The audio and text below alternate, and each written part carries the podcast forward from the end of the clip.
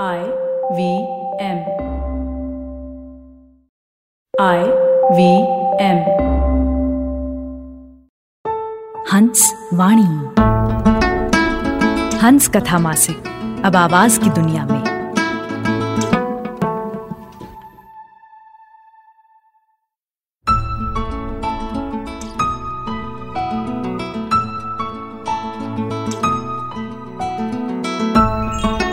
आप सुन रहे हैं हंसवाणी।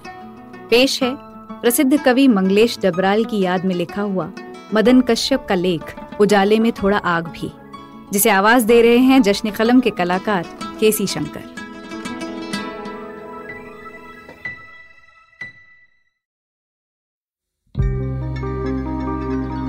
अपने ही भीतर मरते जा रहे हैं, जीवित लोग। मैं उम्मीद से देखता हूँ मृतकों की ओर। वे ही हैं जो दिखते हैं जीवित। कोई बारह तेरह दिनों तक कोरोना से संघर्ष करने के बाद हमारी भाषा के एक अप्रतम कवि, मंगलेश डबराल, पिछले नौ दिसंबर को हमें छोड़कर और हमारे विश्वास को तोड़कर चले गए। तब से उनके छठे और सबसे नए संग्रह, स्मृति एक दूसरा समय है में प्रकाशित छोटी सी कविता बार बार याद आ रही है। कविता से ज़्यादा एक घटना के रूप में। जब वे नहीं हैं, मृतकों में शामिल हो गए हैं, तब सबसे ज़्यादा जीवित दिख रहे हैं, जबकि हम जीवित लोग अपने भीतर मरते जा रहे हैं। जब उन्हें अस्पताल में दाखिल करा दिया गया था, तब भी कम से कम मुझे तो लगा था कि वो योद्धा हैं। उन्होंने जीविका से लेकर सृजन और विचार तक के मोर्चे पर अविराम संघर्ष किया है और न केवल जीते हैं, बल्कि जीत की अपनी नई राह बनाई है। लेकिन इस बार ये विश्वास टूट गया। वसुंधरा के एक अस्पताल और फिर एम्स में उनका इलाज चल रहा था। तो कोरोना काल की मजबूरियों में जकड़े हम लोग आपस में ही अपनी चिंताओं को बांट रहे थे। तभी युवा मित्र अशोक कुमार पांडे से मैंने कहा था, इस भयावह महामारी के समय में हमारा मुहावरा भी बदल गया है। पहले कहा जाता था, जो रचेगा वही बचेगा। लेकिन अब तो मैं कहता हूँ, जो बचेगा वही रचेगा। इसलिए वो ज़रूर स्वस्थ होकर लौटेंगे। क्योंकि उन्हें अभी बहुत कुछ लिखना और करना है। लेकिन उन्होंने अंततः साथ छोड़ दिया। फिर भी इतना रचा है कि अपने रचे में बचे रहेंगे। हम बहुतों से बहुत ज़्यादा दिनों तक। पचास वर्षों की उनकी रचना यात्रा को सिर्फ़ एक लंबे कालखंड के लिए नहीं, बल्कि नई राह बनाने के लिए याद रखा जाएगा। उनकी कविता एक साथ जीवन की हलचल और समय के विमर्श को उपस्थित करती है। केदारनाथ सिंह की कविता की तरह ही वो जितनी स्थानीय है, उतनी ही वैश्विक। विचारधारा उनके यहाँ सौंदर्य मूल्य के भीतर ही निहित है कुछ कुछ शमशेर की तरह। हालाँकि उनके यहाँ प्रेम का वो विस्फोट नहीं है, जो हिंस्र समय का प्रतिरोध रचे। समय की क्रूरता को वो अपनी तरह से देखते हैं। उनके बिंबों में न तो गहरे चटक रंग हैं और ना ही वो चित्रात्मकता जो उन्हें शमशेर की परंपरा से सहज रूप से जोड़ सके। लेकिन एक खास तरह की गतिशीलता है, जो पहाड़ के सौंदर्य, संघर्ष और जीवन के गहरे अवलोकन से पैदा हुई है। यही चीज़ उन्हें सबसे अलग, सबसे विशिष्ट बनाती है। इसे ही हम लोग मंगलेशियत के रूप में रेखांकित करते रहे हैं। मंगलेशियत की चर्चा तो होती रही है, लेकिन उसका विश्लेषण और मूल्यांकन अभी बाकी है। उनका पहला कविता संग्रह, पहाड़ पर लालटेन 1981 में आया था। हालाँकि उनका प्रशंसक तो मैं पहल के उन्नीस में प्रकाशित कविता खिड़की को पढ़कर ही हो गया था। यह कविता हमारी विचारधारा के अनुकूल ही नहीं थी, बल्कि उसे एक नया आयाम दे रही थी। उसका अंत अब भी स्मृति में है।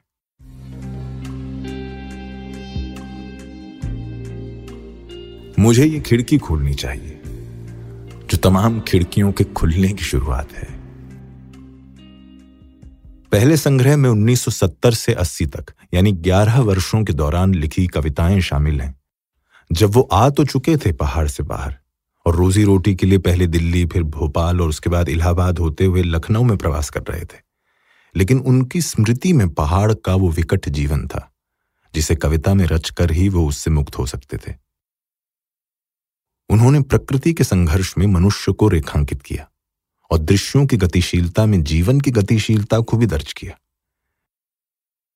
इस तरह कविता की नई ज़मीन ही नहीं तोड़ी, बल्कि सृजन की नई प्रविधि भी विकसित की, जो आगे चलकर हिंदी कविता की एक महत्वपूर्ण पहचान बनी। कोई आश्चर्य नहीं है कि दुनिया की कई बड़ी भाषाओं में हिंदी कविता आज मंगलेश की कविता के माध्यम से ही पहचानी जाती है। दूसरे संग्रह घर का रास्ता में एक अपने ही तरह से लड़ता हुआ आदमी है, जो मैदान के साथ नए रिश्तों को विकसित होते देखने के क्रम में ढेर सारी आशंकाओं और आपत्तियों को भी दर्ज करता है। स्मृति में विवश हो रहे पिता हैं तो सामने प्रेम करती स्त्री, यहीं से उनकी कविता में विडंबनाओं का प्रवेश होता है। वो विमर्श आते हैं जिनके आधार पर कुछ लोग उन्हें रघुवीर सहाय की परंपरा से जोड़ते हैं। उन्नीस में प्रकाशित उनके तीसरे संग्रह, हम जो देखते हैं, में इस विडंबना के विस्तार को देखा जा सकता है। सदी के अंत में प्रकाशित उनका चौथा संग्रह, आवाज़ भी एक जगह है, एक बड़े बदलाव के साथ सामने आया। इसके सबसे अंत में एक छोटी सी कविता है, जो एक तरह से उस बदलाव का सार प्रस्तुत करती है। जो कुछ भी था जहाँ जहाँ हर तरफ़ शोर की तरह लिखा हुआ, उसे ही लिखता मैं। संगीत की तरह। इस संग्रह में कई ऐसी कविताएँ हैं जो संगीत के माध्यम से मनुष्य की करुणा ही नहीं, बल्कि प्रतिकार, प्रतिरोध को भी दर्ज करती हैं। यहाँ कुछ लोकप्रिय कविताओं के नाम का उल्लेख कर देना पर्याप्त होगा। अमीर खान, केशव अनुरागी, गुणानंद पथिक, राग दुर्गा, गाता हुआ लड़का आदि। एक लंबे अंतराल के बाद 2013 में उनका पांचवा संग्रह नए युग में शत्रु आया। इसमें उन्होंने बदले हुए समय में क्रूर होते जा रहे यथार्थ को अपनी तरह से अंकित किया है। उनका शिल्प आकर्षक हुआ है, लेकिन इस संग्रह की, या कहें, इधर की कविताओं में ज़ोर अंकन पर है, उत्खनन पर नहीं। कुछ कविताओं को लेकर मन में उठे सवालों को मैं हल नहीं कर पाया, इसलिए लिखना टलता रहा। अब नया संग्रह, इसी वर्ष आया है। स्मृति एक दूसरा समय है। अफसोस, इसके बाद ही महामारी का निर्मम समय आ गया और उस स्वयं दूसरे समय में चले गए। भाषा उनकी सबसे बड़ी ताकत थी।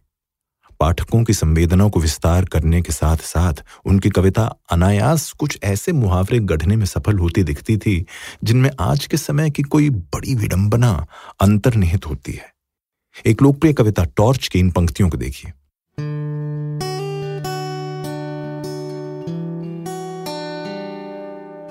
हमारे इलाके में रोशनी की वो पहली मशीन, जिसकी शहतीर एक चमत्कार की तरह रात को दो हिस्सों में बांट देती थी। एक सुबह मेरी पड़ोसी की एक दादी ने पिता से कहा, बेटा, इस मशीन से चूल्हा जलाने के लिए थोड़ी सी आग दे दो। पिता ने हंसकर कहा, इसमें आग नहीं होती, सिर्फ़ उजाला होता है। दादी ने कहा, उजाले में थोड़ा आग भी होती तो कितना अच्छा था। टॉर्च को लेकर आग मांगने अथवा बीड़ी जलाने की कोशिश करने की कथाएँ ग्रामीण क्षेत्रों में प्रचलित रही हैं। लेकिन रोशनी के शहतीर और उजाले में आग से एक ऐसा रूपक बनता है, जिसमें समय की वेदना ही नहीं, कवि का संघर्ष भी ध्वनित होता है। कह सकते हैं, उनका पूरा जीवन उजाले में आग की तलाश है।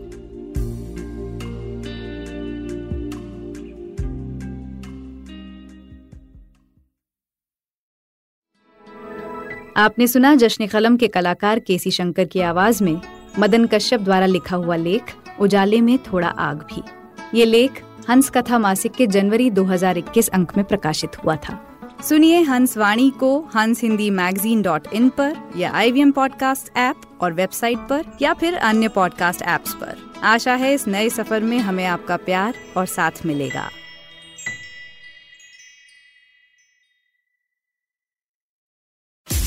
Namaste, this is Cyrus Brocha. I am part of the government cancel culture program to remove rubbish off all the different streams available. So what we have is all the collected rubbish we put together on our show. It's called Cyrus Says. It's on IVM podcast. You have to watch it and listen to it. It's on our app. It's on our website. It's on the YouTube channel. It's on Facebook. There are many different ways. Don't bother me and ask me how. Uh, you have to find out. We talk to different personalities. Many of them are known. Some are just people we meet downstairs and invite them up for chai. But the point is, it's fun and it's very therapeutic. So please join in and listen to Cyrus Says.